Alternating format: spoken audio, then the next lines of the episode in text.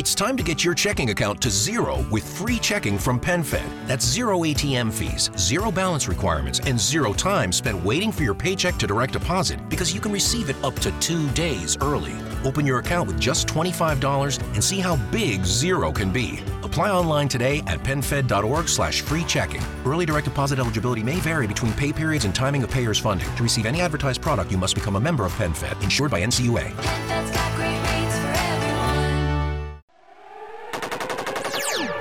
Three.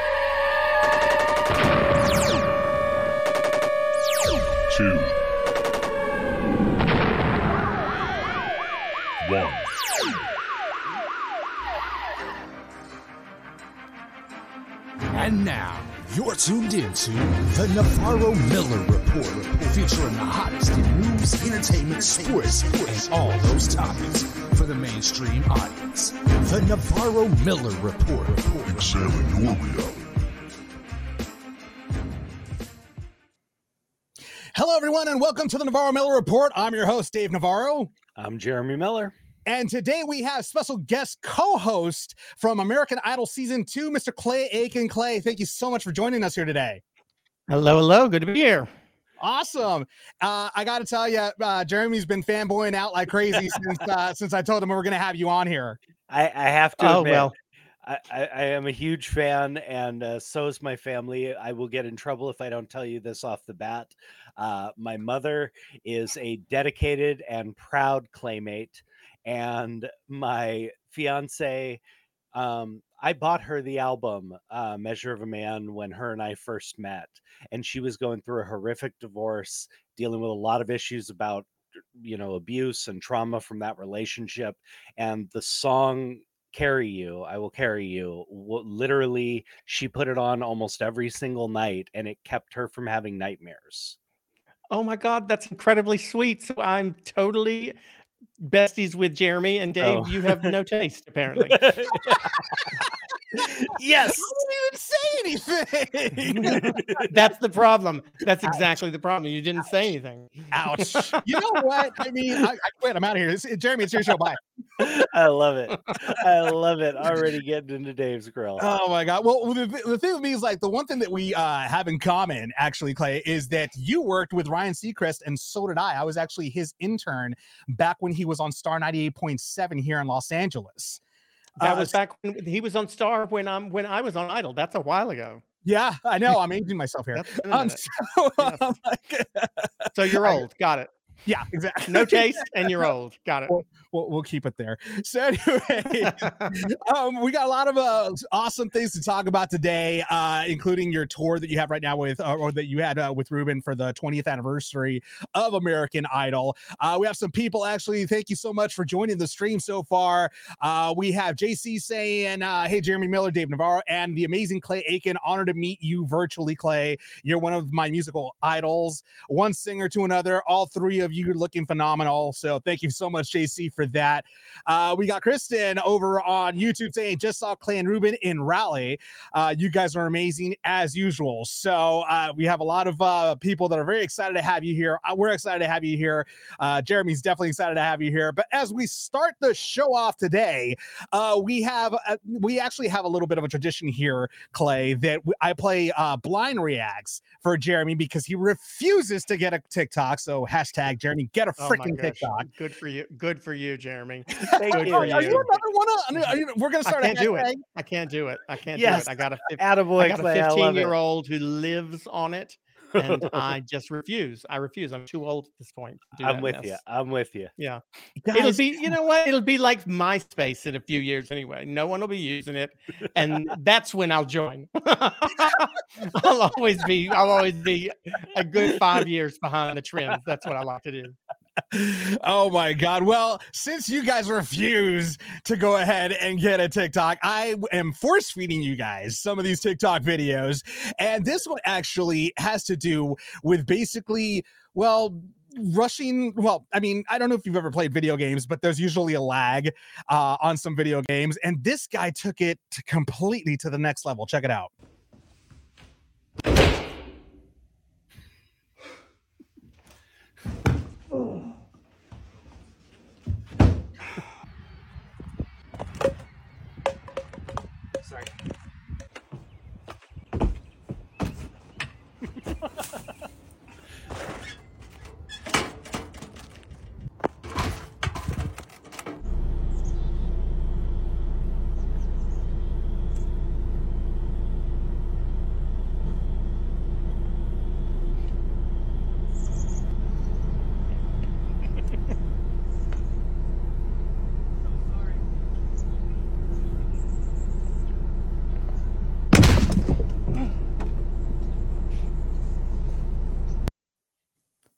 So basically, that's what would happen if people were to lag it in real life. And Clay, you look a little bit uh, disturbed by the video. I was listen. I'm impressed by it. I'm impressed by anybody who can do that sort of video editing. I do wonder what that, it tells about us about our society. This is how people spend their times all day. But uh making making. I mean, how much time do you think it took him to make that? Oh, so much. That's that's a lot of time. this That's guy is commitment right there. Yeah, yeah, I was gonna say this guy is dedicated to, to the TikTok crap because I've That's seen his other videos, and oh my god, they're like it's the type of stuff that you're like, how many takes did that actually do for him to go ahead and do that? It was weird. That's what I gotta And did say. they is make it's it's it's the commitment. I gotta respect the commitment. I may not get the video or you know, but I look at that. I know everything that had to have gone into it, and physical commitment. Throwing yourself over a railing a few times is is not easy either. So And in our stream, we have mom. Jeremy's mom is Uh-oh. on here right now. She says, "I wish I had the tech talent to make such uh, TikToks." I'm this uh, is why I don't have a TikTok. the next video we got going on right here is basically I love this guy too. I watch him a lot and his streams are the, his TikToks are hilarious. It's Master Ken. He is a uh, martial artist and I say that very loosely. And his style of martial arts, well, it's uh, a little bit um, interesting. Check it out. That aims two guns at me. First thing I need to do, get off the path of the weapon. I need to get safe. So I'm going to go right here. Okay? Can't get shot. Can't get shot here. It is going to be very loud when he's firing. So what I recommend is reaching over the guns and plugging your ears to preserve your hearing. Okay? What he's then going to likely do is try to point the guns at me where I am. That's okay, I want that. Okay? I'm to drop down. He begins to fire. The bullets hit each other. and I catch them. Okay? What I'm to be doing is putting them in his pants. Okay? They're hot lead. He fires, hot lead put in his pants, hot lead put in his pants, hot lead put in his pants. Okay? Burning the groin. That's going to distract him. Okay? I'm then going to escape the next line as he points at me.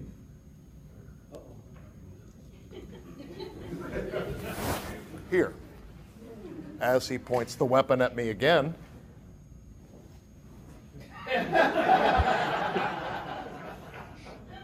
pulling the weapons away.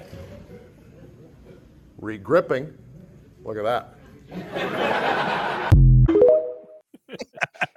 God, I hope they're not paying for his martial arts classes. I feel like he would. I feel like he's the guy who who must have uh, choreographed the Matrix or something.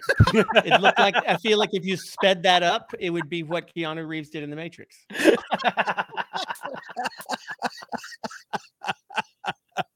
oh my God. we'll go with that. I like it.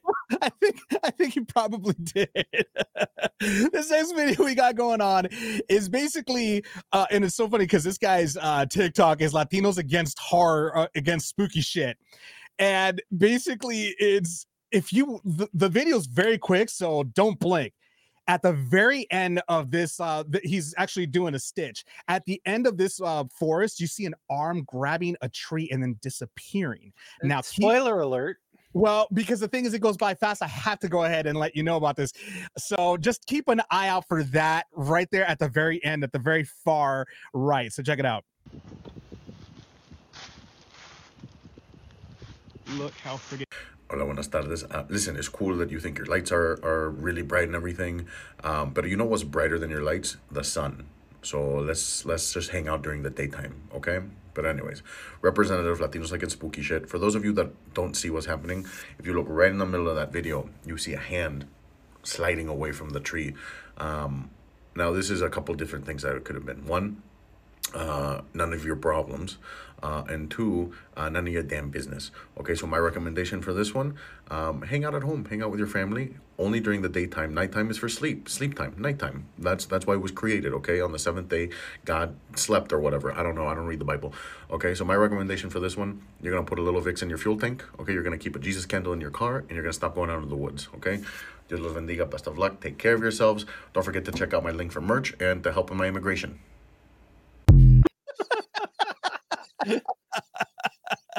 I think that's sound advice. I mean, if you see an arm at the end of the tree, just slide away, run away. Don't just there and be like, oh, look at the pretty trees. Come on. I mean, you know, Clay, I mean, have you ever witnessed anything like out of, you know, out of the ordinary like that? Um, just how, just maybe how much time you spend on TikTok is the most out of the ordinary thing I can think of. Um, a lot of time on TikTok to find all of these. hey, I do it for entertainment purposes only. So of course, of course. You're sacrificing it for I do. for the for all the rest of our. You're sacrificing for our benefits. I We do the best appreciate I can. I do the best I can. That's also to annoy Jeremy too. So the last the last video I got actually is not from TikTok. This one's from actually Instagram, which Clay, I know you're. a Oh, that makes of. it so much better. Yes, I do. You're, you're, you're a part of it too. Okay, so don't don't give me grief about it because you're on We Instagram. have to be a part of it nowadays. Yeah. this last one was actually very talented how they did this video. It's pretty much a Michael Jackson workout all the way. And uh, well, just check this out.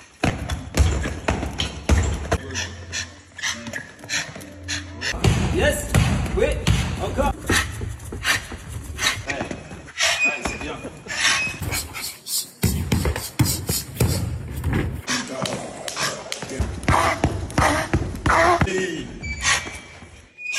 encore. super. There's the moonwalk. Yes. Only about when it's spring, summer, fall, without my hand in the stick. if Michael Laugh, Jackson but I bet you Michael could have done all of that. I bet you he could have done all of that. I bet you he could have, guaranteed. Yes. Mhm. he could have easily come out with a Michael Jackson workout video, and I guarantee you it would have sold more copies than any workout video known to man if he did something like that right well, I, go, I hope you guys uh, enjoyed uh, the little uh, uh, blind reactions. I know, I know. Clay. Clay, I think you enjoyed it a little bit. Uh, a, a There lot were of some it. fun ones in there, yeah. Yeah, right. And it on to- keeps me from having to get a TikTok. That's Exactly. perfect. There you go. Hey, I just did you. I That's just why did I you a- agree to this. Yes. See? You're right.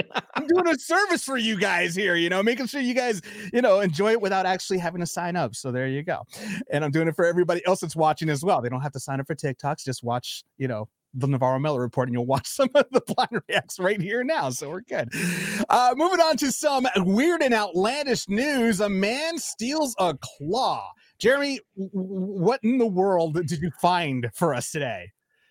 So yeah, we have a gentleman in Illinois, in Marion, Illinois, who was apparently late for his flight and decided to steal a backhoe from a construction site and drive it 10 miles to the airport to catch his flight. Now, I've been very desperate to not miss a flight a few times. I'm not sure I'd go that far. that's what I was thinking. I've I've done some crazy things to make a flight. Stealing farm equipment, maybe not so much. Um, but So- yeah, so- so he's he actually got caught very easily, needless to say, because he They don't go parked the backhoe in the short-term parking lot at the airport, caught his flight. Uh, while he was gone, the gentleman who owned the construction company noticed on the video that his equipment had been taken, the cops were easily able to trace it. And when the man got back from his trip, he was arrested and charged with uh, grand theft. Wait a second. So he got to take the whole trip. Marion Police Department's not very quick on the uptick, are they? I mean, he t- he Really stole a backhoe and drove it all the way to the airport, Well, you have to and no figure one, it was I mean, only no 10 one. it was only 10 miles and maybe he didn't come across a highway patrol during that time. I don't Uh, I don't know. I mean, those backhoes don't go very fast. So you would think. if you see a backhoe rolling down the interstate to the airport and parking in the short term lot, I feel like it should shoot a f- few red flags up, right? I, I think I think people were just like Apparently it in did awe of not. it. You know, they probably were just like, "Wow, you don't see that every day, do you?"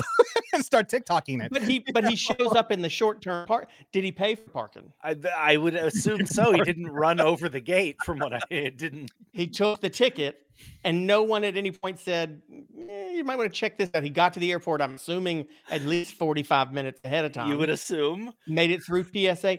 Man, the Marion Airport, and and it's it was the Marion, Illinois Airport. Marion, Illinois. That Can't that- imagine that's a big international hub or anything. No. but yeah, apparently maybe this happens regularly. Maybe the local farmers occasionally park their tractors or I, I don't know. I'm just That's probably what it is, right I'm there. wondering, it's the maybe. fact that it's the fact that he's not the first person to show up at the Marion, Illinois Airport in a backhoe or Yeah. a tractor. yeah, you could actually see. I could almost imagine, you know, security be like, "Huh, well, park it right over there, just right over I'm there." sure they probably recognized him. They probably knew him. Probably, It's a, it can't be a big town. They probably all there comes Jim. Oh, he stole a backhoe this time. yeah, Last time it was the Chevy Corsica, but this time it's a backhoe. Exactly, exactly. They all knew him and everything. So that's exactly how it probably went down. Oh my god, I swear. And and the thing, the funny thing is that usually we make fun of Florida man, uh, because Florida man's always doing something crazy. But Florida man's been taking a break now, Florida Man's apparently. had a good solid month long break now from the show, so I'm impressed. Um, I think Florida he's running man's- for president.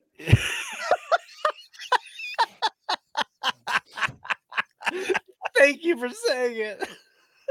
oh my god. Oh dear Lord, don't say it. I'm done. I'm so done. I quit. That was brilliant. oh Lord. Okay. on that, on that, we're moving on to some entertainment news. And in entertainment news, Justin Bieber's father is trying to clarify a comment that he made uh, a couple days ago, actually, on his social media, posting uh, because it's uh, you know, it's Pride Month, uh, and he basically posted a fo- poster saying, "Don't forget to thank a straight person this month for your existence."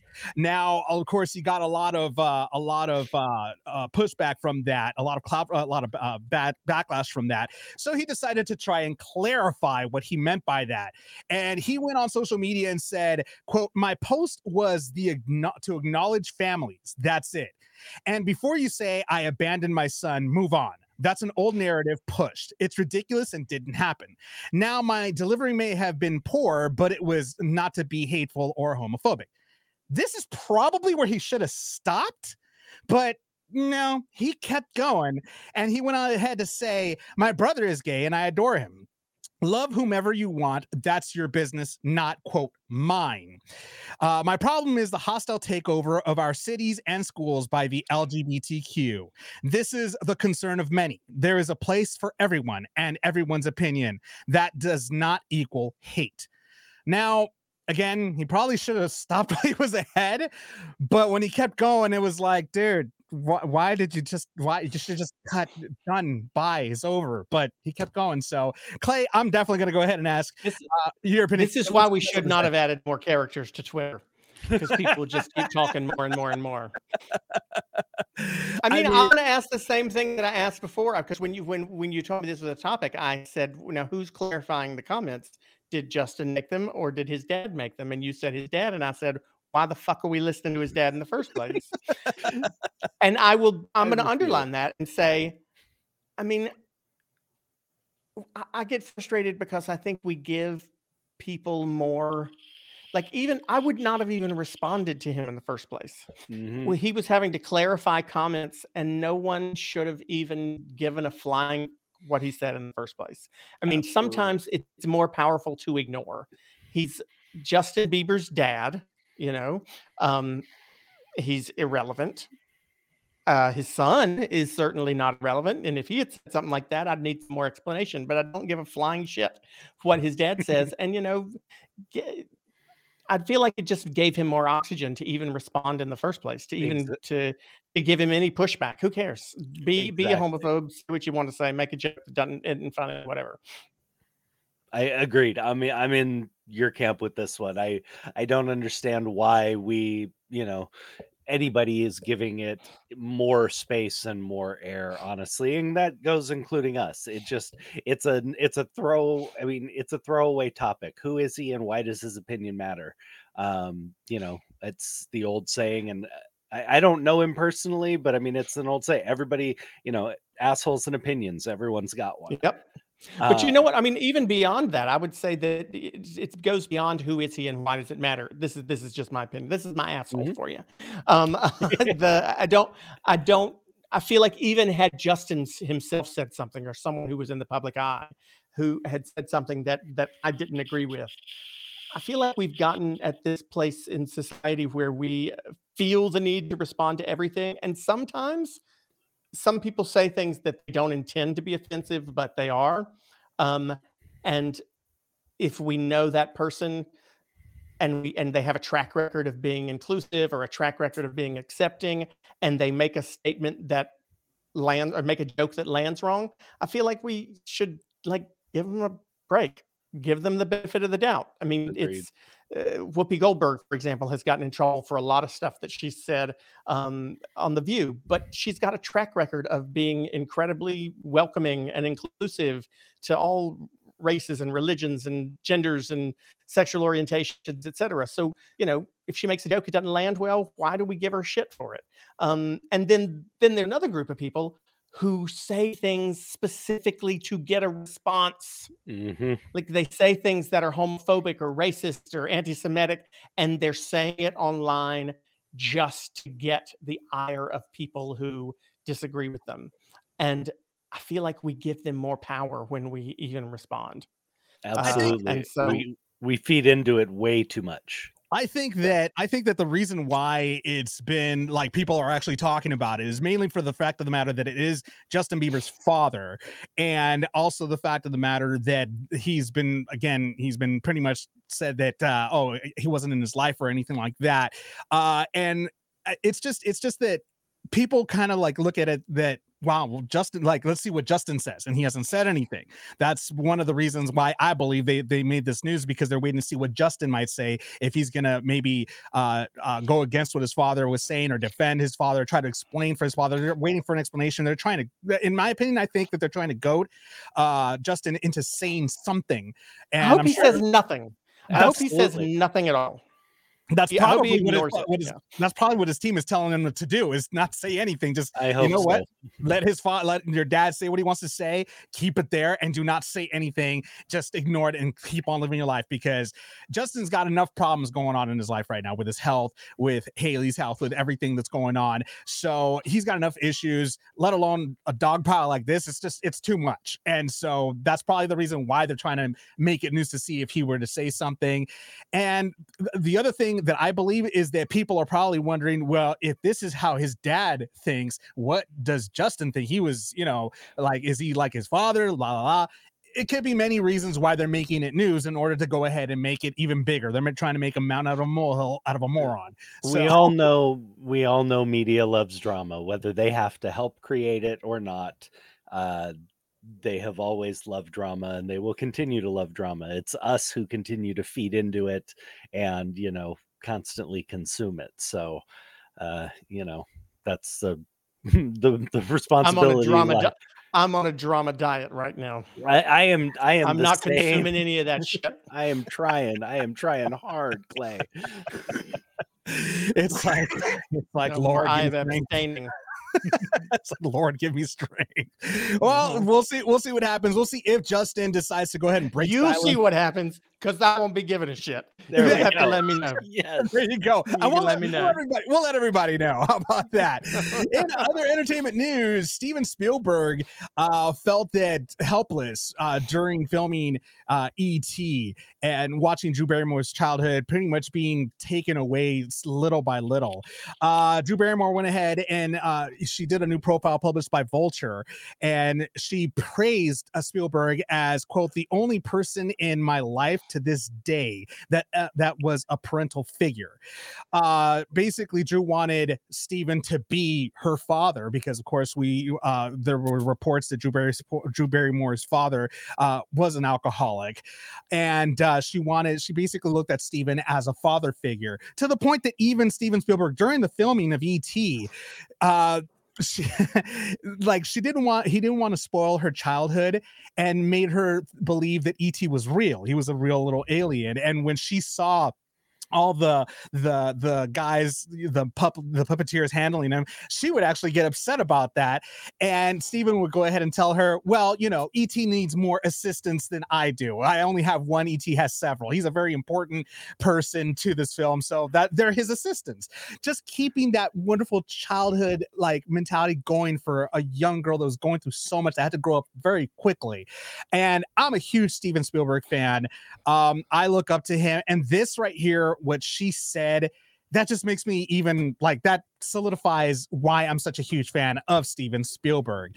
Uh jeremy you knew drew. You knew her and we've talked about this. You dated her very briefly. I mean this uh, what do you feel how do you feel about what steven did for her during this time during this very difficult time in her childhood? Well, I love that he did that for her, that she had someone like that um, when her own parents weren't really filling that role, uh, if that was the case. Uh, her and I never talked about that stuff. As I've told you before, I was kind of her safe friend. We talked normal kid stuff, we kept it very light. Um, I I was I mean it was when she was going through her addiction and everything. I mean it was very early in her, you know, she was 13 years old. Um it I didn't hear about this side of it. So the fact that she had someone like that really is special and I'm glad she had that, but that's rare. I mean, directors, producers, they don't think about that stuff. They don't care. They want to get the shot. I can give you an example from Growing Pains. Um, in either the first or second season, I think it was the second season, there was an episode where my character gets in trouble for having called a porn line a bunch of times. Ooh, I remember that episode. Oh, so here's the deal though. Before filming the producers wanted me to understand what this show was about and what we were dealing with and they wanted me at 9 years old to listen to real 976 porn lines. Wow. My mother put her foot down needless to say and said absolutely not. That's not happening. Um you know she fought it tooth and nail and it did not happen. But that's the kind of thing producers do without even thinking. They want the best they can the most realism the most they will sacrifice a child's innocence and childhood without a blink of an eye. So the fact she had someone protecting her at least for a little time is really awesome now clay you you you have you have a kid as well i mean are you trying to shield your child from from i mean because you're famous everybody knows who you are uh are you trying to shield him from the entertainment industry or are you pretty much just letting him you know grow up do what he wants to do i mean would you encourage him to get into this entertainment industry Um, I'd neither encourage nor discourage. Uh, I don't think that's what he's interested in at all. So I'm glad. Um, eh, but but but we have definitely done our very best to try to give him as normal a childhood as possible. There, uh, you'd be hard pressed to find any pictures of him after probably age of two. I think was the last time we were we missed out and paparazzi called him. Um, there are no pictures on anybody's social media. We've done all of that. Um, uh, so I think he's had a normal a normal enough childhood. Um, also being able to to have his adolescence in Raleigh and not in LA has been helpful for that. Um, uh, to the point of of, of the, the Spielberg story, I don't. I mean, I don't have any uh, frame of reference for what it's like to to be a child in Hollywood. I didn't start until I was 24. Um, but but I will say this with regard to Spielberg, I have recognized over 20 years of doing this that um, the people who are at the top of their game, who truly are the best at what they do, um, you know, I'm talking about people like people like Spielberg or, Meryl Streep or Glenn Close or, um, uh, you know, people who are really at their A game tend to, in my experience, treat people much better. Um, people who are comfortable with themselves in my experience, treat people much better and have more empathy for others than people who are not happy with where they are in their careers, so to speak. Mm-hmm. Um, and obviously, Steven Spielberg is at the top of his game. uh, I don't think he has any doubt at all of his ability, or uh, I imagine his self esteem is perfectly fine. and so it doesn't surprise me at all to to to learn that he is empathetic and he has that that takes that genuine care for the people who are working for him or with him. Yeah, that's a that's a true that's a true fact, and um, it's it's one of those things where, I mean, you like especially working with children uh, on set. I would imagine it's it's something that you need to understand that they are still kids. At the end of the day, they're still children and they you know they they like granted now we live in a world of social media where pretty much a kid could pick up a phone and find anything online which is a very very scary thought for many parents uh today. But it's it's one of those things where we still need to we still as adults have a responsibility to these children and try to keep their innocence as long as we possibly can.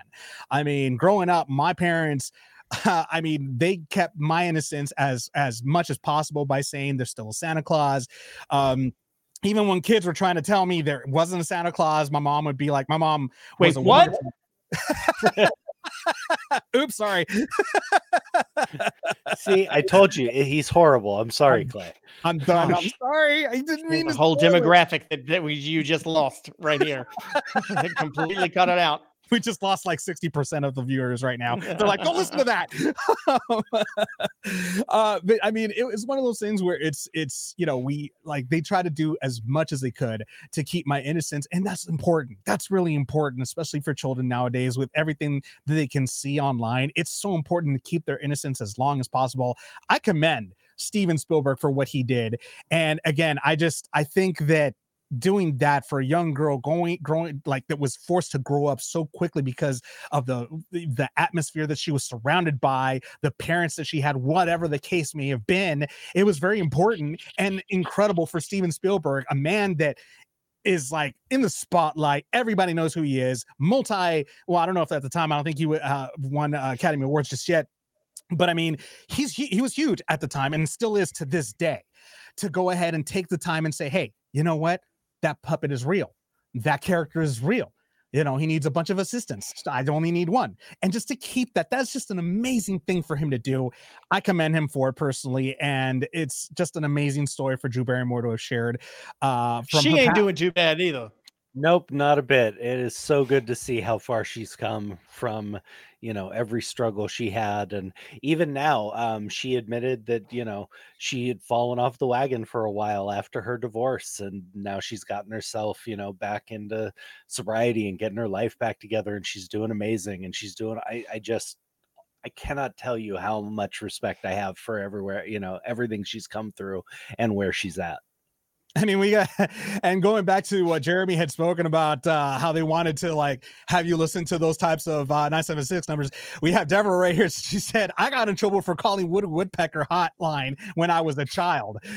I mean, I, I, I, gotta admit, I got in trouble as well. There was a, there was a Batman hotline that I would call. And my parents, when they saw the bill, they were like, Are you freaking kidding me right now? I was like, But it's Batman, mom. I called, I called a few numbers.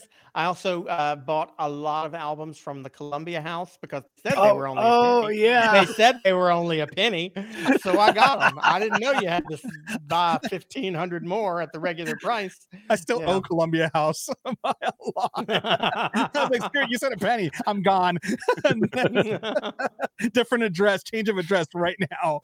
Oh my god, those are those are good times though. Those are the days. It's right before Napster and uh, all them started saying, "Hey, music is free."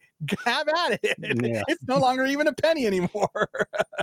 uh, we got Meg saying, I was told Santa wasn't real when I was in like middle school. Well, that's just that's just terrible. That's not that's good. about that's about right.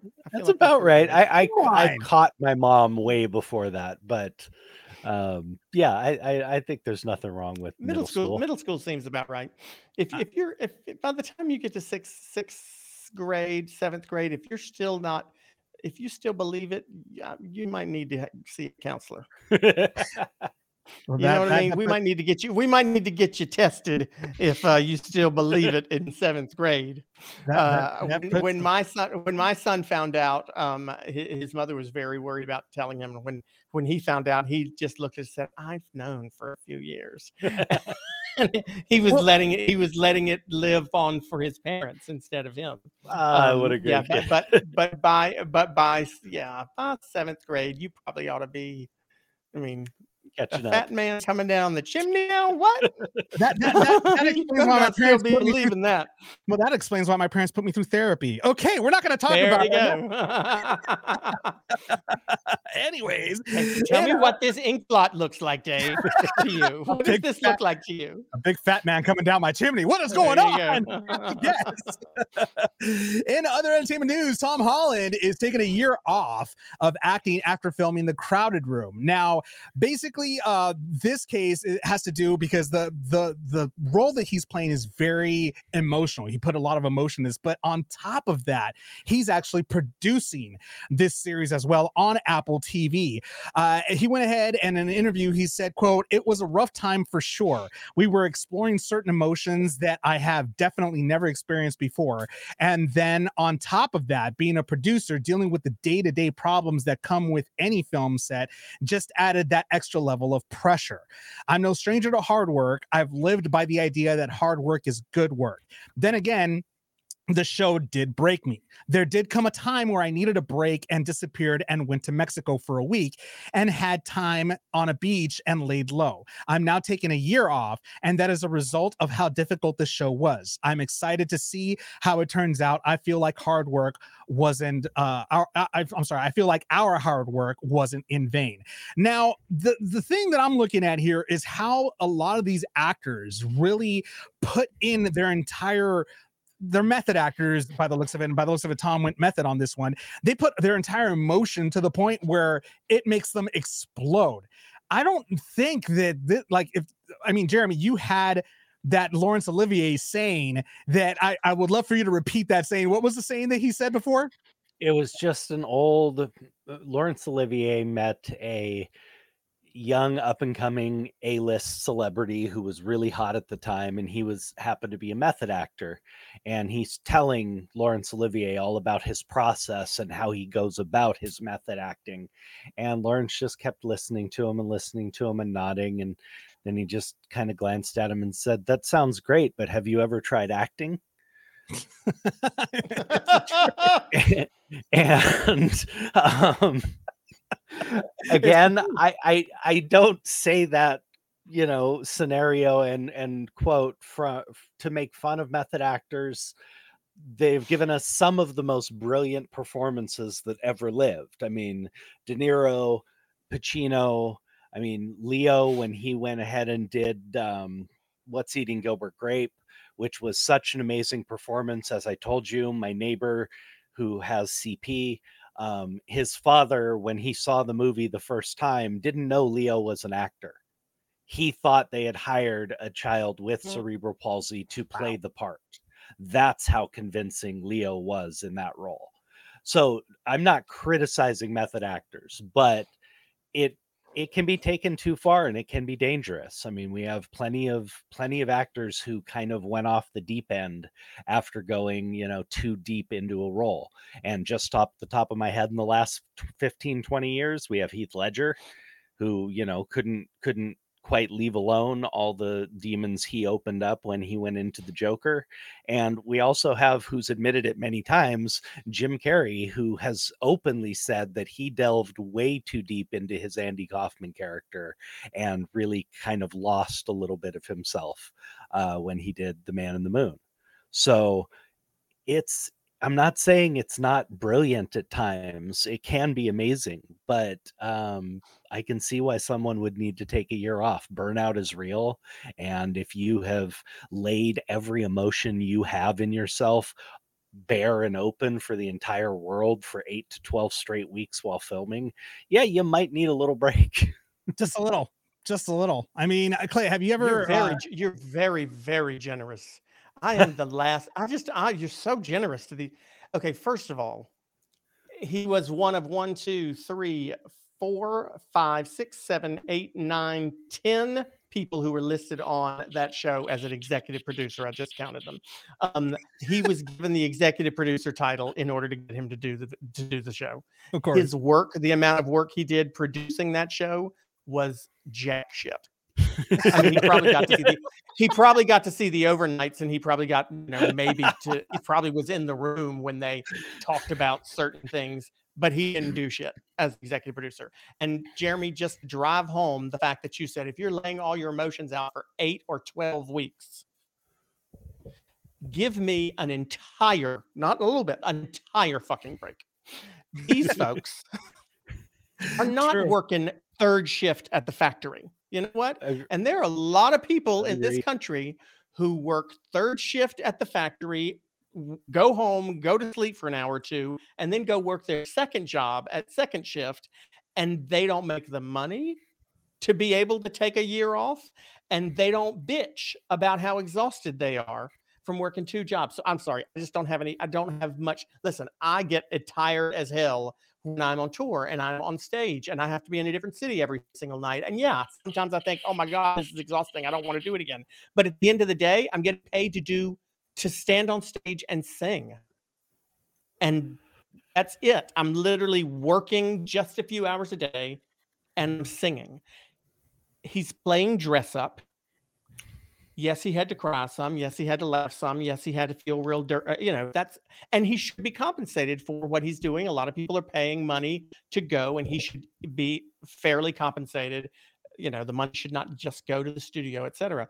But and and and great, he's been fairly compensated, so he has the money that's necessary to take a year off. And so I commend him for being able to do that. I would love to have, I'm sure, the salary he made for all that executive producing he did.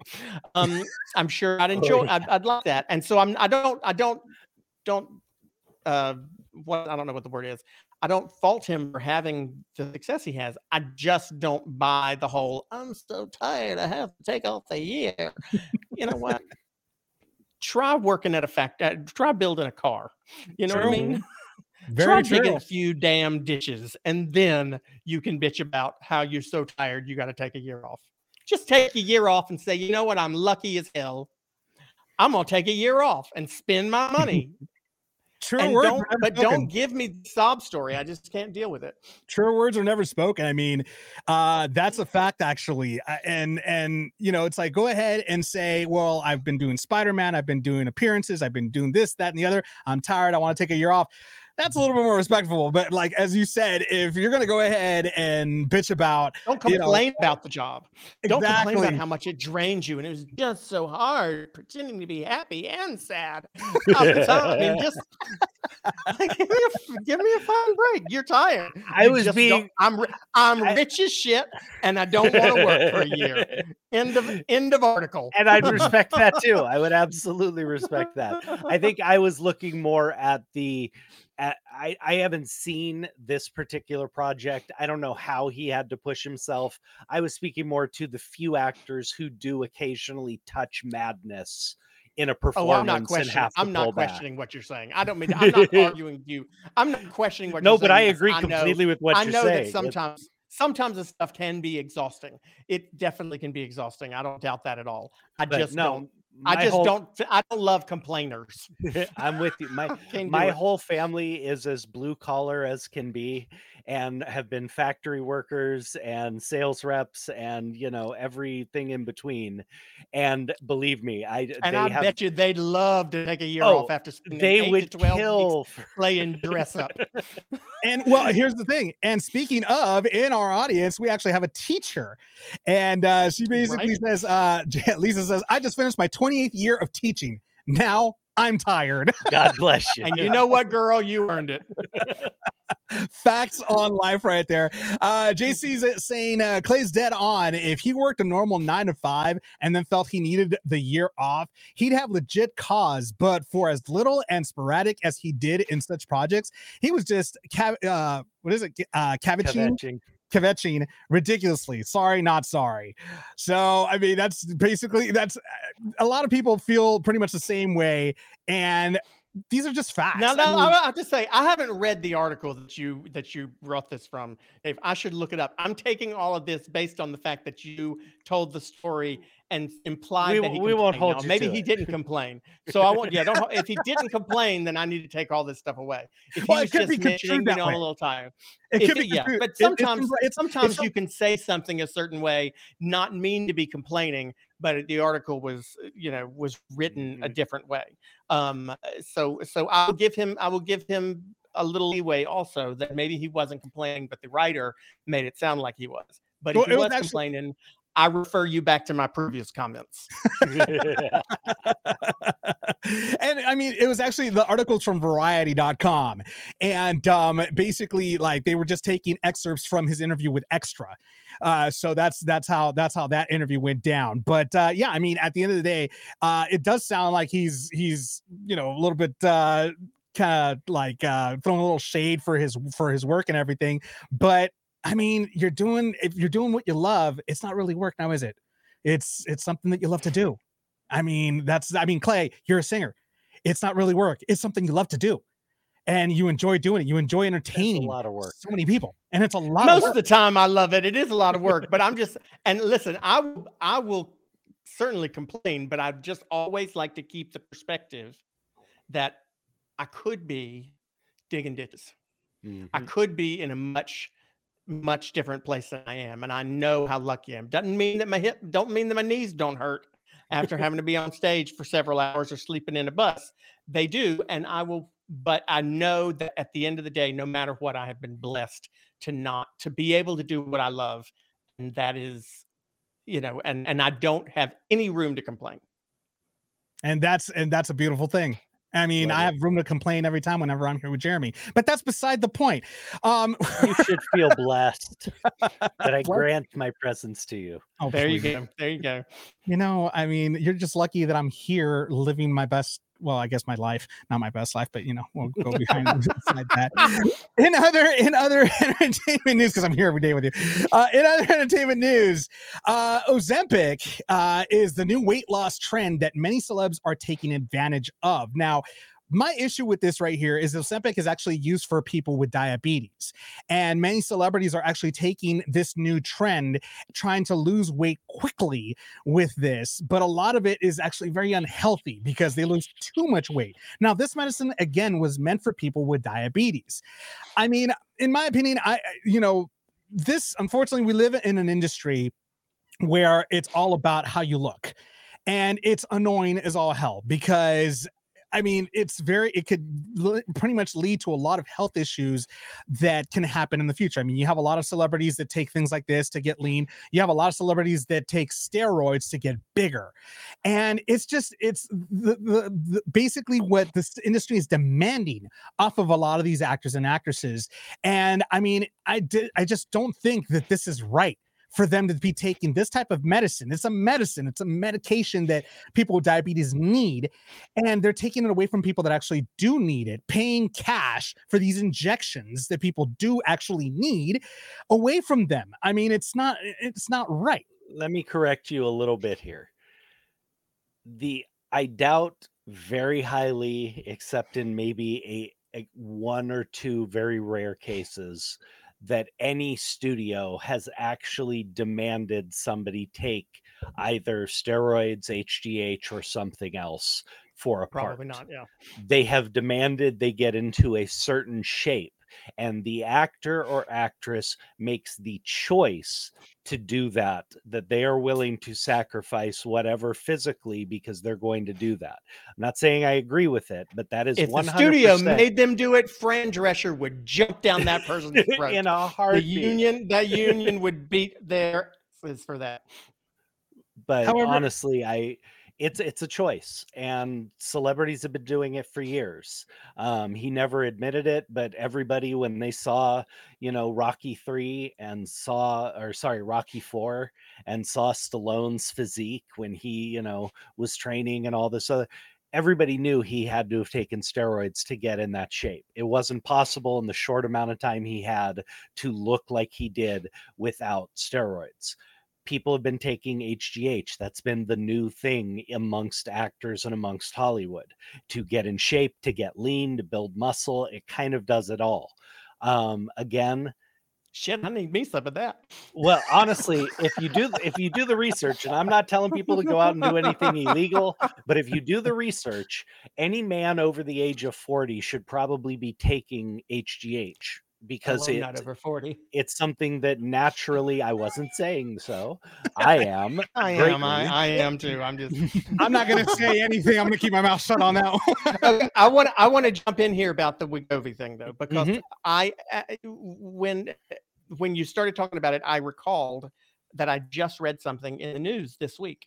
So that and that will also counter, I think, what you're talking about, Dave. Um, some the UK, the National Health Service in the UK announced this week that it is going to start um, providing Wegovy to people for weight loss. So it's been approved in the in the UK in England. Um, it says the current costs of obesity in the UK are 6.1 billion dollars to the National Health Service um, and about 27 billion to wider society. So they are actually beginning to use the same medication in the UK um, through their National Health Service to help people lose weight, specifically because the costs of obesity are um, astronomical. Uh, if if they think if if obesity in the UK costs 6.1 billion dollars, I can only imagine how much, and they got way less people than we do, and way less fat people than we do. Um, and I can say that because I'm one of them. Um, then it's even more billions here. So, so perhaps the argument is is there is an argument at least that Mhm. that within short order the FDA here in the US may approve it for weight loss, and that it may be, if successful in the UK, if if tests are um, show that the side effects are not bad for people who um, uh, are obese or who have weight issues, uh, we'll probably see it uh, prescribed here more on label for, But for weight said- loss, and it won't you- just be. I'm sorry, and I'm sorry to say this, but I mean, I'm sorry to cut you off here, but you said the magic word.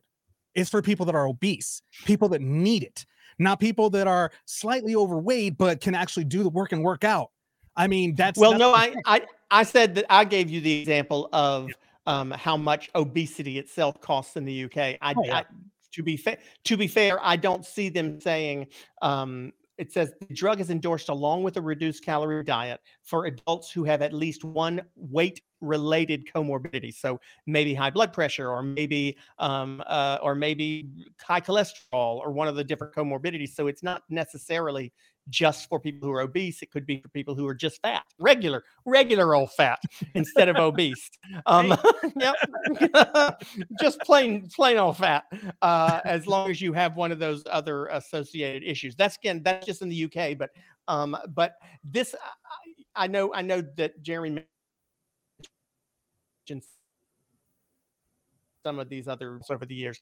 It sounds like perhaps this one, at least uh, the the Prime Minister of the UK, the Parliament in the UK, seems to believe this may be one of the first where maybe on label it can be for weight loss also. That would be impressive. And if it is, that's awesome. I mean, we find out things work for other things they weren't expecting all the time. I mean, look Right. at the history of Viagra. I mean, it's the most famous example. It's a heart Right. medication, and now we it's can cure that. I mean, just it, it only took them seven months to find a way to cure COVID. Why can't they get my fat to melt off without me having to eat rice cakes? Well, we I'm got with you. We need more research. We got Danny on uh, on the on the stream as well.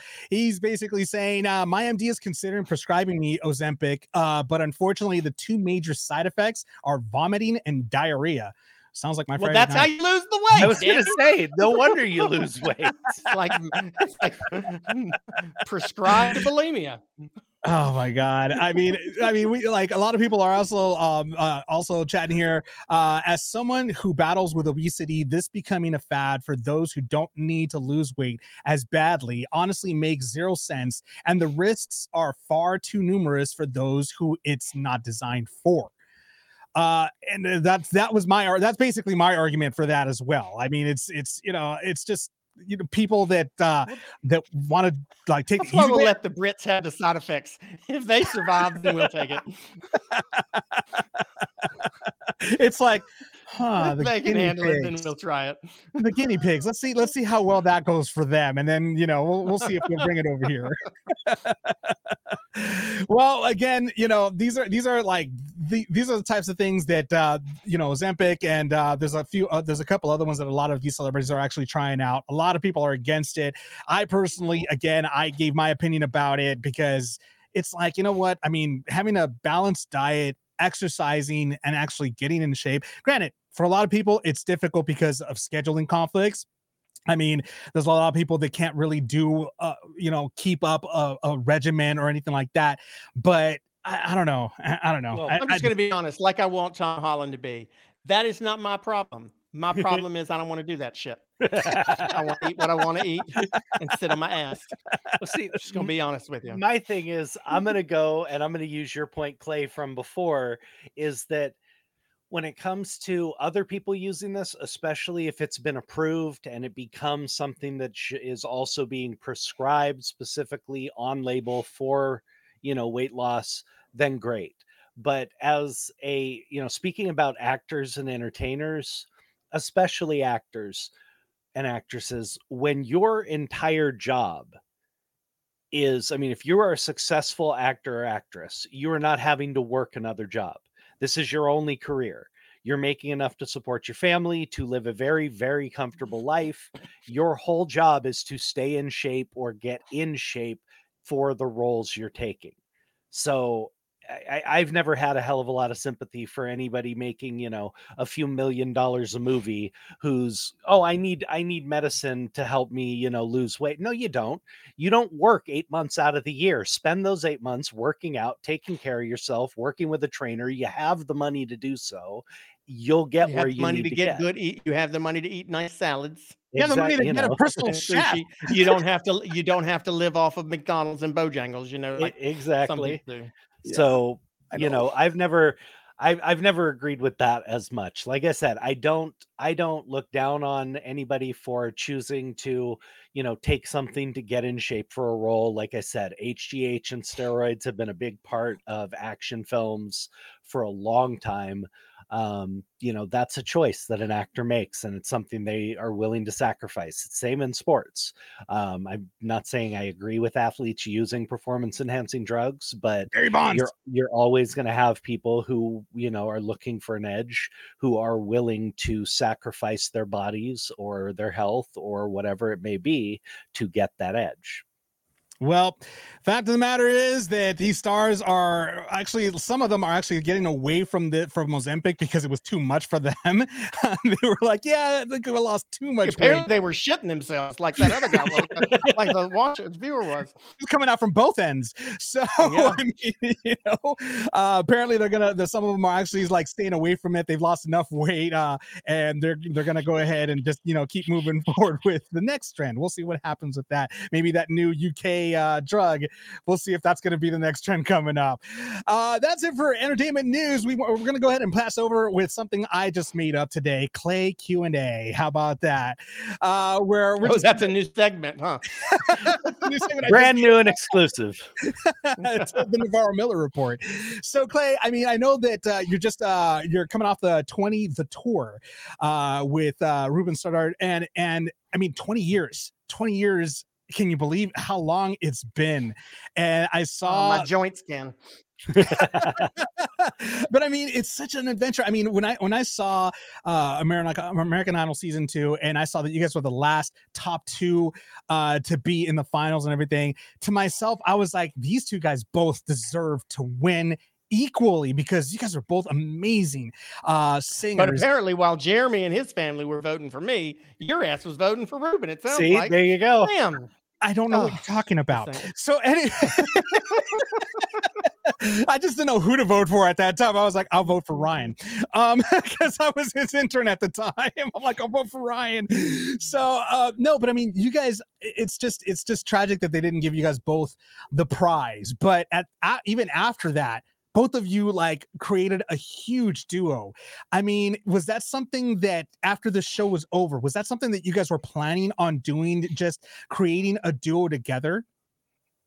Uh, no, we we actually didn't for quite a few years. We finished Idol in 03 and we um, both kind of went, I mean, not, I'd say we went our separate ways career wise. We went on the Idol tour together, but we stayed in touch and, you know, we got lucky on our season in many ways. One, because we happened to be on the season that the show blew up, right? You know, the first season was uh, 9 million viewers. Our season ended with 40 million viewers. Um, so we ended up very fortunate to be on the year that it sort of exploded. Um, and that helped. We also feel lucky because we were on the season when it was still new to even the producers who were working on the show. It was much more family atmosphere. Uh, I, I think it's it's very funny that that now um, when we were on, there were 40 million viewers, and I think there were two producers. Uh, and now the the show has been on 21 years. The budget is tripled, quadrupled, um, and people just aren't watching TV anymore like they used to uh, in general. Um, but you know, we just had this family environment. We didn't know that Idol would change a life. No one had seen Idol change a life when we auditioned. Um, Kelly had literally just finished their season when our auditions happened two months later. Um, so we had not seen the impact it could have. And for that reason, we didn't know, since we didn't know the stakes, we also didn't have the level of competition with each other or um, that competitive edge with each other that I think people had in, in subsequent seasons. So we just all became friends. We went and we had we did this show together, and we felt more like a cast of a of a variety show, I think, than we felt like we were in a competition. Yes, somebody got sent home every week, but um, we did you know medleys together and group songs and all that stuff, and it was just a much more collegial atmosphere. And so after we were done, we had been doing our own thing for several years, and both of us were like, let's do something together. You know, it'd be fun. So about six, so in 2010, we did something together, and then we didn't again until 2018. So we've only done it three times thus far. We did a tour together in 2010, and then in 2018, um, I had sort of stopped performing um, myself in around 2014, and I went to see Ruben's uh, Luther show in Long Island. I was living in New York, and I went to Long Island to see his uh, Ruben sings Luther Vandross tribute show, and I just watching him do it, I was like, "Holy crap! Okay, you know what? I know I said I didn't want to perform anymore, but if I can hang, if I get to do it with him, I'd love to do it." So we did um, a show on Broadway. Uh, we reunited in- on Broadway in 2018 and did a Christmas show, and had a lot of fun with that. I I stopped performing again after that. Um, and Ruben called me up last summer and said, "You know, next year is 20 years. We should do something together again." Um, and he said, "You can only." I said, "Well, let me think about it. Maybe next year, maybe the year after." He's like, "You can't do a 21st anniversary tour." He's like, "That's stupid." so you got to do it next year. Um, so we so we did, and we not only did we just did two months, almost two months of of it um, on the East Coast, and we start again um, in LA in September. Um, and we've got shows all throughout the rest of the country uh, throughout the country for another three months almost um, from September, October, November, and then back again in January. So uh, I think I think the duo was the duo thing was because we like each other and we enjoy performing together. Um, the success, I guess, is because people like seeing us together because we thought this show, we thought this tour was going to be six weeks long, and now it's ended up being uh, at least at least 15 to 16 weeks long. Are you taking a, tour, are you taking a year break? I'm, uh, yes, yes, I am, and I'm so miserable. My job is so hard. Okay, Oh, I got to jump in, Clay. I have to ask you about the National Inclusion Project, and um, I've known about it for quite a while. Um, done a lot of reading up on it as well, but I don't know if our listeners have, uh, you know heard kind of how it came about. Uh, that story is really fascinating to me. Um, you know, I, Oh, I don't know which one you heard because I've told three or four different versions. I, I I heard it started kind of with a paper you had written when you were in college, um, and So it- you know so the it- kid that you had met and his mom and right Am so I on they're the right they're, path? they're about no you are they're all they're all true stories but they're but they're three stories that kind of connect and sometimes i tell people one or the other and yeah. so i'll tell you the whole one so right. i um i worked at um uh, i worked as a special ed teacher in a classroom um during the uh, school years in raleigh before i did Idol. and i had a young girl in my class who um we'll call her Tina, um, uh, who had very, very low functioning autism. And she had a very unique last name. And then during the summers, I would run the summer camp at the YMCA. And I showed up to the first day of summer camp one one year, actually the summer right before um, I did Idol. And I show up to one of the groups that I was the huddles um, and was checking in, and there was a young camper there who had the same very interesting last name as Tina. And I said, Oh, how unique this last name is. "Uh, Do you? I have a girl in my class who's got the same last name. And the young girl said, Oh, I know you're my sister's teacher. And I was like, Holy crap, you're Tina's te- you're Tina's sister. Oh wow. What is Tina? What is Tina doing this summer? Because you know she had very low functioning autism, and she was. I, I was curious as to what she was doing when she was out of school. Um, and the the sister said, "Oh, she's here." Now, the summer camp that I ran, helped run, was not set up kids with that that level of of disability, and certainly no one was aware that she was coming. And it shocked. I can still feel the shock that I felt when I found out that that Tina was at the camp right then and i dropped everything and i ran across camp and i run i come up and tina is sitting there with her age group and she's flicking the, a tree or flicking a table and all the other kids in her group are kind of scared with the counselor because they don't know what to do with this girl who's not verbal and she's and so i take tina she obviously knows me because i'm a teacher in her classroom um, i take her with me and the the guy at the at the the director my boss said, "Well, you need to call her parents and send her home and have them come pick her up." I was like, "Oh hell no!" you know, I mean, I, I was really upset by the fact that these parents, who I knew had relied, had thought that they had a place for their kid while they were at work, had thought that they had a place for their kid um, at in for the summer, and we I'm going to kick her out, and, and so I got in a fight with my boss, and I essentially said, "I'm going to quit if you kick her out." But tell you what, give her to me. I'll put her with one of my younger huddles. It's not ideal to not be with your age group, but we were working with what we had at the time. I said, I'll put her with one of my younger huddles. I'll train the count the counselors on how to deal, how to work with her, and just please let me let her stay. And so we did. She ended up having a really successful summer. The kids in the younger group were not as judgmental as the middle age, middle school age kids. The counselors were great and worked beautifully with her, and uh, she had a great summer. And then the next year, I was around Diane Bubel um, and her son, um, another t- middle school age kid who I was working with. And I and that was the summer that Idol was on. And she watched Idol and she knew that I could sing. And she said, You got audition for this show. You got audition for this show. And so I um I said, Fine, I'll audition if you if you will just stop nagging. Um, and so I auditioned. Uh, then you know, Idol happened, and as the show was over, I was finishing up some some a course uh, at the college I went to, and I had to leave and couldn't finish it while I was doing Idol. And the my advisor at the school said, "Tell you what, how about you write a a paper. Here's what your prospectus will be. I know you've missed all these classes, but uh, write us a paper about what it would be like to start uh, fountain organization. Make up what you want to, and it has to do with you know make it to do with children with disabilities, and um, so and then you can give it give us that, and we'll make that your project for this course, and we'll give you what you got. And so I created this fake organization. And I called it the Bubel Aiken Foundation, which is what it was called, named after the lady who had made me audition for Idol. And the idea was to solve the problem of the Tinas in the world the Tinas who want to go to summer camp or whose parents need a place for them to be during uh, or after school or soccer camp or kids who have disabilities that are not that are far more high functioning and who want to participate and get left out because they're in a wheelchair or they have cerebral palsy or or they have some other developmental disability and they don't get included in these regular extracurricular activities. So I created this prospectus and I think I mentioned it in a interview somewhere um, that summer after Idol that that I had been working on this paper.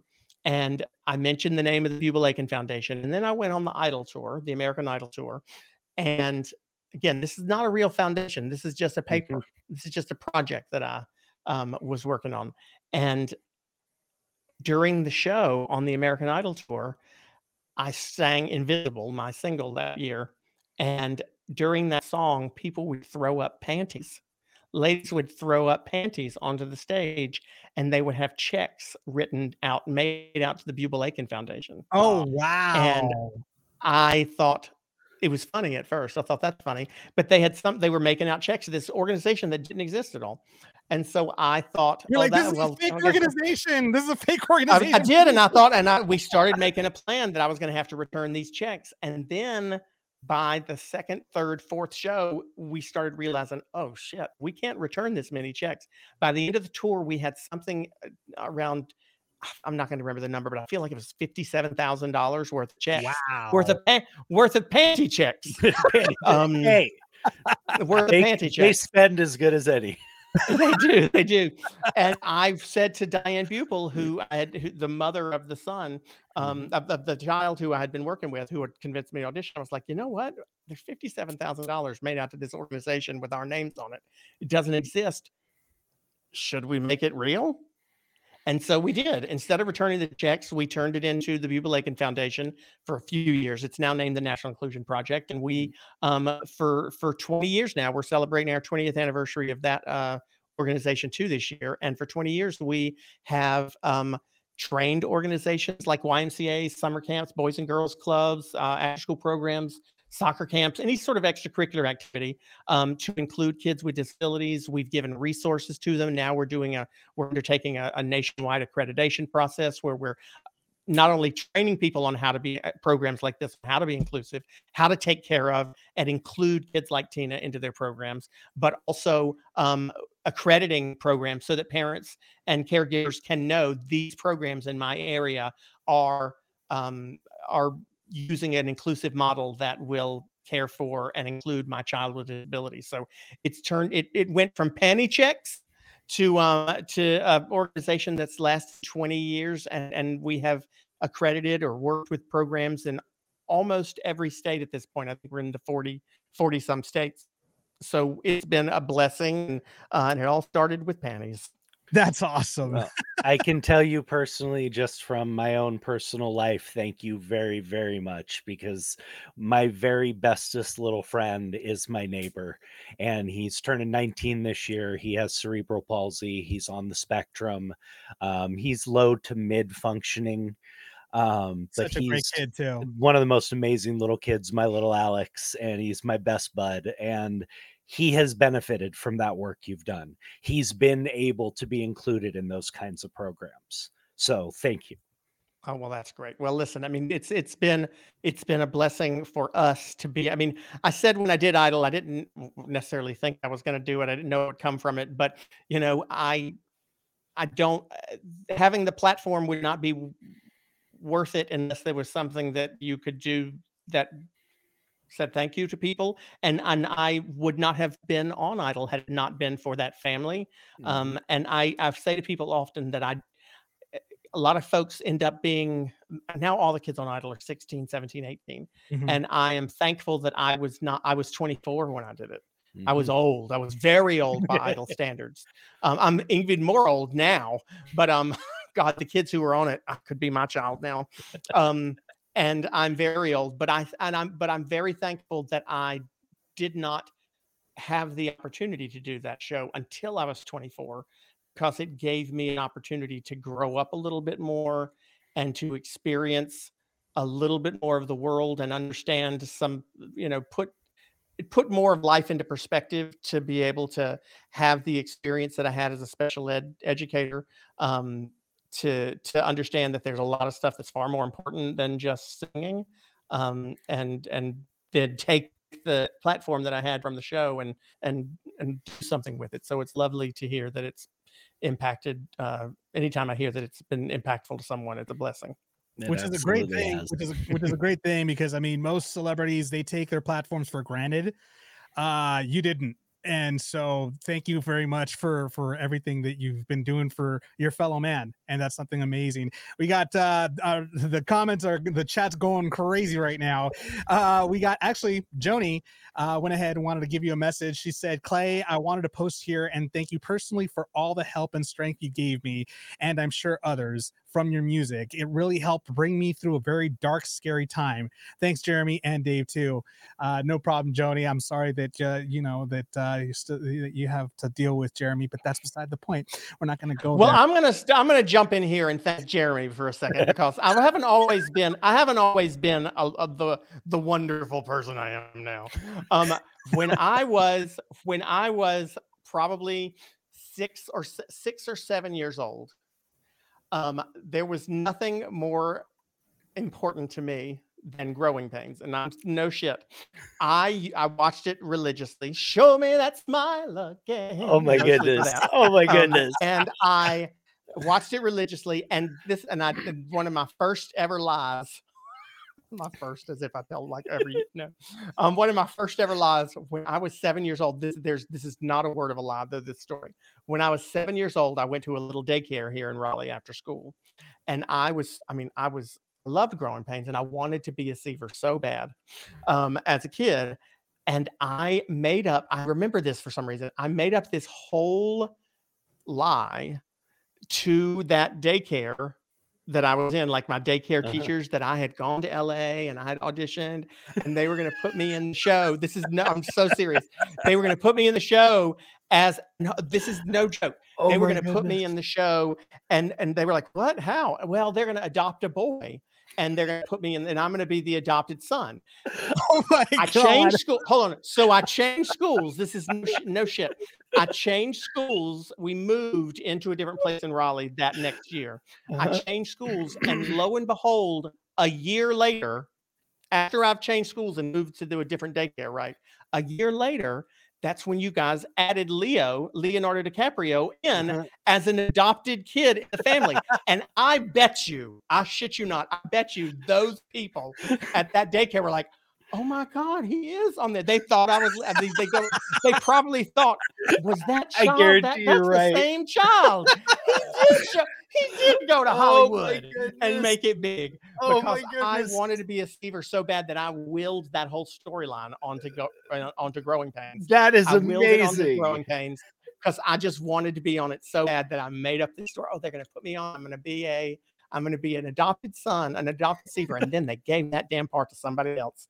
Uh, they don't. So I, I've always thought. I've always wondered if those whoever that daycare teacher was, if she thought that maybe I did go to Hollywood and that. Oh, uh, I'm sure she and did right at and first. she and she was and she's been telling all her friends for years he was in Titanic and then he did a whole bunch. she's followed. She's See- followed see- my career thinking I was Leonardo DiCaprio. See, I, I probably couldn't get away with that. Be like, yeah, I was a Latino gay, you know, that they decided to go ahead and put in there. No problem. You know, they adopted me. So, okay. They did that. It was on a completely different show. on a Different different show. network, Totally but it was- That's. No, that's really cool. Thank you for sharing that, Clay. Uh, I'm honored, man. Um, you know, I've Oh my always God, been a love fan. that so show. the fact that you, you know, enjoyed the show, it's a mutual. really It's a mutual, mutual feeling. So I appreciate the years of of entertainment that you all Yeah. provided. Absolute. Dave, I don't know what the hell you're. I was you're, gonna, you're I good was, for. oh, you just took my thunder away. I was gonna go ahead and say it. You got me before I could. I was gonna be be like, quick. well, you'd be the only Gotta one. be quick to work with me. oh my god, that's awesome. Uh, it's like you're in my brain. Get away, get out of my head. Um, you're living rent free right now. Uh, we got Christy that is saying, uh, Clay, what's been your favorite song to sing on tour? I can't wait to see you in Idaho in November. Oh, going to Idaho. I know. I'm well, I'm looking forward to seeing you too there, Christy. Um, They just keep adding shows. I keep can't keep up with them. What's my favorite song to sing on tour? I got so Ruben and I do um uh added a version um at the end. We don't sing much together. We do a lot of of medleys of songs that we did when we were on Idol. Um, and so we sing together. We're constantly on stage together, but we only do one true duet. We have our own um, new production of The Impossible Dream, um, which Luther Vandross sang. It's from Man of La Mancha on Broadway You years guys did ago. a beautiful duet, And by the way. I heard that. It's amazing. we did we did it we did a, a stripped down version of it on idol um for the finale but um we uh we have it's a completely different production on on the show and it's the last song of the of the show and i don't know it just always it's always my it's my favorite way to end the show so i'm going to say impossible dream probably so christy you tell me what you like best when we ever if when we get to idaho There, you go. There you go. I got, uh, and of course, uh, many, many of you may or may not know that uh, Clay actually ran for Congress. I got Alex asking, uh, Clay, are you still in politics? Fuck no Smart man. Best way to say it. I love that response. Very, Oh very God. smart. but why? Pourquoi? Oh yeah. um it, you know what i i did i i got into it i ran twice um i was not i was not liberal enough i was not conservative enough the first time i ran i was not liberal enough the second time i ran the, and i and i've just sort of discovered that you have to be you have to be crazy on one side or the other all the way to the to the far extremes in order to be successful these days and i just don't have the energy to be crazy on either side i'm gonna be crazy in the middle um and uh and that's where and i just don't feel like i i I, it was sort of an extension of what I uh, talked about a minute ago with wanting to try to use the position that I platform I had to to try to do something bigger than me or than singing or more important. And and I think I just realized after the last time I ran that I I don't feel like there are many politicians anywhere on either side who are actually doing much to improve anybody's life. So I um I I'll sing and make people happy maybe instead. Uh so i'm not doing that anymore. It's uh, it's disappointing because i used to really believe that that was a place you could do something good but i'm not sure that i have confidence um at the moment that anybody anywhere is doing much good for anyone so uh, i'm not going to be involved in that mess We have another uh, question you- actually from uh, Jeremy's mom right here. Uh, she's asking, ask Clay if you i keep saying i feel so bad i keep saying the f word around your mama Oh please. she's heard worse. Unfortunately, she's heard it out of my mouth more times than I can count. so- especially when he cooks. I mean, I don't know if you knew this, Clay, but Jeremy's actually a professional chef. oh okay good My Well, other i passion. may have to come eat Hey, okay let well, me know. i have and to stop by If I'm ever in Raleigh, I will let you know, and maybe I'll come by and cook you up a little something. please because i need that. because god well you know what we've already established that i'm fat so bring it on i'll just take some ozempic So my there you go. my mom wanted to know. Um, she came to see you at a signing or at a meet and greet once, and she apparently brought you an autographed photo that I had done for you. So she was wondering if you were happened to remember When that would at Jeremy's- all. that have Jeremy, been? That was back. it- That would that have been 20 years ago. Uh, but the probably seventeen or so at least yeah It's okay. It's okay if you don't can't remember. believe I mean, Jeremy's I, very. well, I'm not gonna forgettable, lie. I can't believe I can't believe I don't though, because I literally would have had to. I feel like I would have had to have been pumped about anything from Growing Pains. Um, I bet you I still have it. I may not remember it, but I bet you I still have it because my mom collects everything. Uh, Anything Same. anybody hands me, she she keeps it. The two of them compare. My mom has it above the garage at her house. There she calls go. it the shrine. Um, so your mom probably has the shrine. i was gonna say they Uh, could compare it'd be fun. yeah. we got uh we also got danny that actually uh he sympathizes with uh, your passion of uh wanting to be on growing pains clay. Uh he says uh i was the same way about home improvement when i was 12 i wanted to be on that show so bad after i started watching it regularly as a friend of the taylor boys. So there's go just tell, just tell everybody just tell everybody that you're the dude on the other side of the fence that would be see i'm going to teach you how to do this. I'm going to teach you how to tell them just tell them all that you're the dude on the other side of the fence they'd never know any better. Oh my god. And and joni potty mouths Jody's like, That's that's me. Sorry, babe. It is what it is. um, Danny is actually asking. Oh, that was the the right one. I'm sorry. Uh, Clay Kirk, Tracey, and Jeremy would have been would have made an excellent chemistry combo on Growing Pains. I gotta s- I gotta say, actually, I mean, when you said that, I was like, my God, your age was perfect. You would have been Uh, like perfect. we would have. I would have been exactly that. I feel like no, because how old is Leonardo? He's older So than me. Leo's one year older than me, and I'm forty. I'm 44. Okay, I'm three years older than you. So Okay. um he's I would have. Yeah, I would. but I would have been a much younger. I would have been a much younger adopted brother. what we could have brought in, you know, they could have, and not that I don't time for a reboot. Adore, for a you know. Ashley Johnson who played Chrissy, but instead of bringing in the young baby, we could have adopted a I new son. That could have been interesting There as well. go. So you know, I think it's time for a reboot. I mean, I know it's sad. I know that it's sad that Dad would not be around, but I think I could. I could go for a reboot. I, I I I have to agree. We have to see if Warner Brothers has it in them. We got Danny as well, uh, saying, "Are you going to change up the show a bit for the second leg of the tour?" Um, not too much, I imagine. Uh, Ruben did put a new album out, um, or put a new single out. He'll have a new album out in September, so there might be something added from that. But you know, it's it's a fun show. We spent a lot of time putting it together, working on it, and and I think that we'll make sure that no one on the other side, on the second leg of the tour, misses out on anything that folks in the first leg got. So they'll probably be very similar.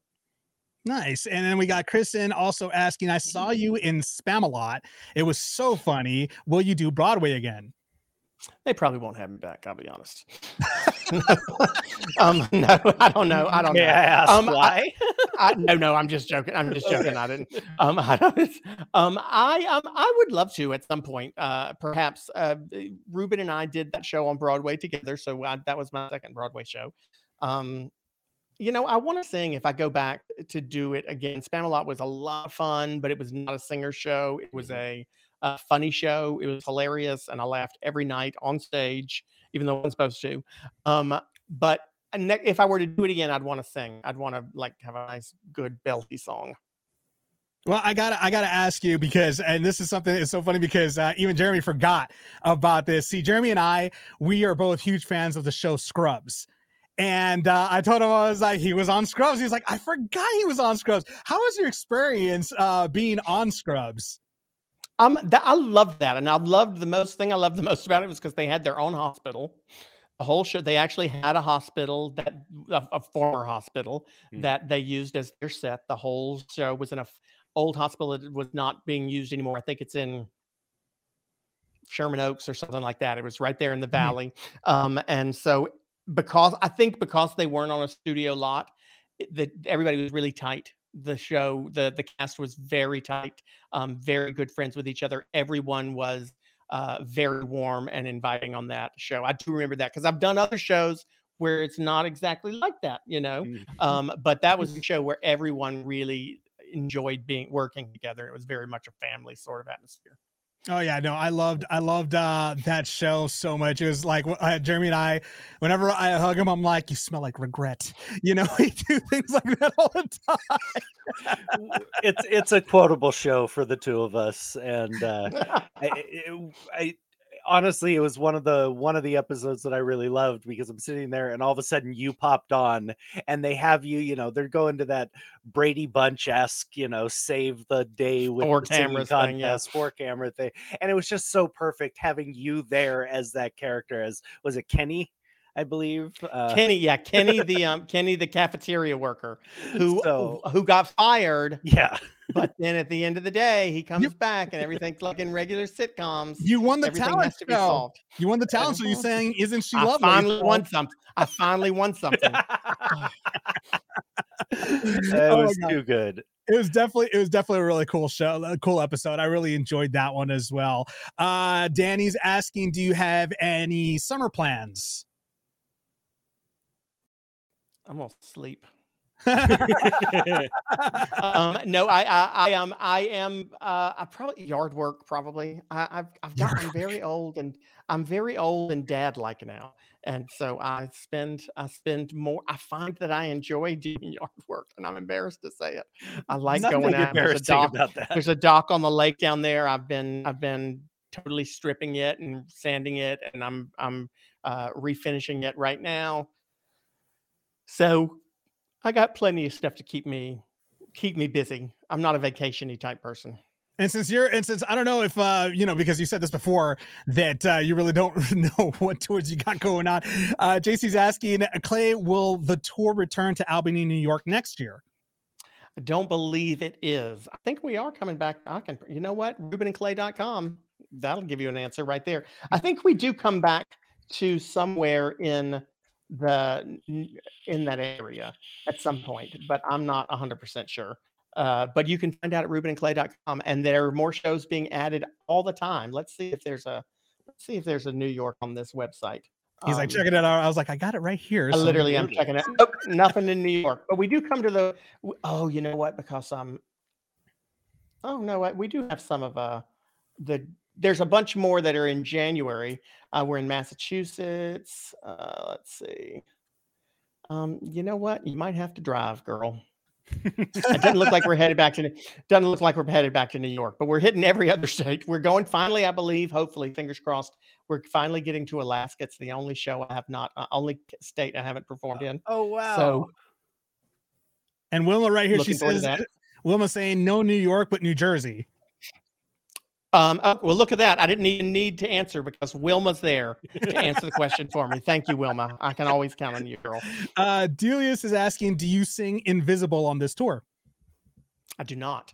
We don't do anything that I was re- well unless unless Ruben changes it and wants to do something from this album for the next leg. We chose to to celebrate 20 years since Idol, and we we try to make the show a a look back um, to 20 years ago on Idol, and so the whole show is stuff that we either did do while we were on the show, or would have done, or was adjacent to that time. Even the music fr- that people walk into and that people have as their during the intermission even that music is all music from 2003 it was all the hits on radio in 2003 so we're transporting people back to 2003 We have, we have, a we re- are oh my god holy crap holy crap i gotta stop for a second and let you know where we are going.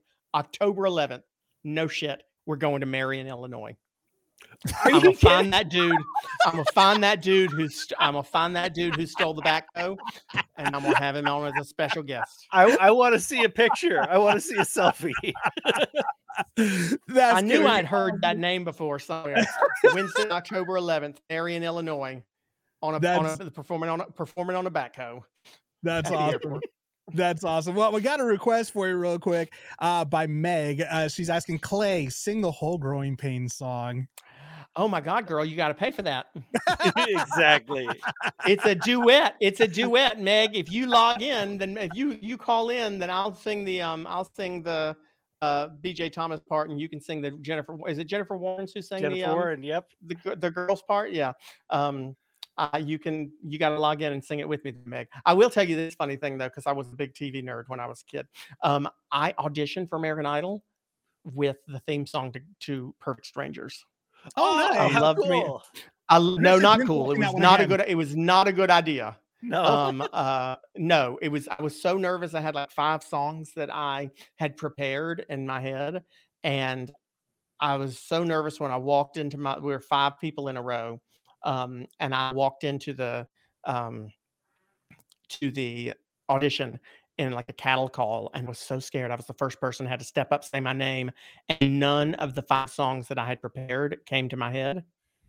And so the first thing that came out of my mouth was Standing tall on the wings of my dreams, rise and fall on the wings of my dreams.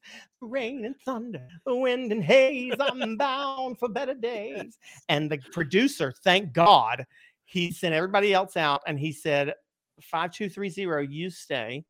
And after everybody had gone, he was like, What in the hell was that that you just sang? And I said, Oh my God, I'm so sorry. It's the theme song to Perfect Strangers. Um, and he said, uh, We'll tell you what, sing something else. And he let me sing something else. I sang Always and Forever, and I made it through, thankfully. But yes, I was I love a good TV show theme song, and so that's how I um There we go. that's how I made it on Idol. But I, I could have sung the Growing Pains theme song because I did. That's probably the best theme song maybe ever. Yeah. Thank you. The Growing thank Pains you. one. I happen to I- agree, but I'm biased. So Show me that smile again. Ah. Don't waste another minute on your crying. We're nowhere near. We're nowhere near. The Oh best is ready to begin. If I sing any more, then you guys are gonna have to. You guys are gonna have to pay like after rate or something. we'll like have that, to work. so- we'll work I'll have something to- out. I'll 'cause have to you stop. just, you just My made kid's my gonna- day. Oh, good. My kid's gonna. I told my kid. I made my kid get off the computer so that I could, so that he could, uh, I could talk to you guys. He's gonna kill me. I'm gonna have to hop Well- off here in a, well, in no a minute. worries. He's gonna No kill me if I don't let the computer go. No worries, because that's the news. In case you haven't heard it, thank you so much for joining us here on the Navarro Miller Report, everybody. Uh, Clay, dude, it's been an honor to have you on the show. I gotta ask, where can people stalk you on social media? I was lucky enough to get my names. I got Clay Aiken on Twitter and on Instagram. So uh, as long as you spell it right, then uh, you'll find me there. Although I don't post on either one of them very much, so I'm very boring. and you also got the website www.rubenandclay.com, and that I believe that's where people could go ahead and see shows of the tour and everything. Mhm. Yes, sir. Thank you. That's correct. I was I would have forgotten to do that. So you're I get um, my management and publicists get very upset at me. We're on top I'm no good at promoting myself. RubenandClay.com. Yes. Hey, an absolute pleasure. Really uh, a treat having you on. Thank you, man. Likewise, my pleasure. Thank you guys so much. No worries. I'm your host, Dave Navarro, along with this guy, the the the bane to my existence. I'm Jeremy Miller. And again, thank you so much, Clay, for being on the Navarro Miller Report. Make sure you guys check us out on YouTube, subscribe so you can check out all our episodes every Friday from 6 to 7 p.m. normally, Pacific Standard Time. And we'll make sure to be here for you. And everybody, you guys have a great weekend. We will see all of you next time.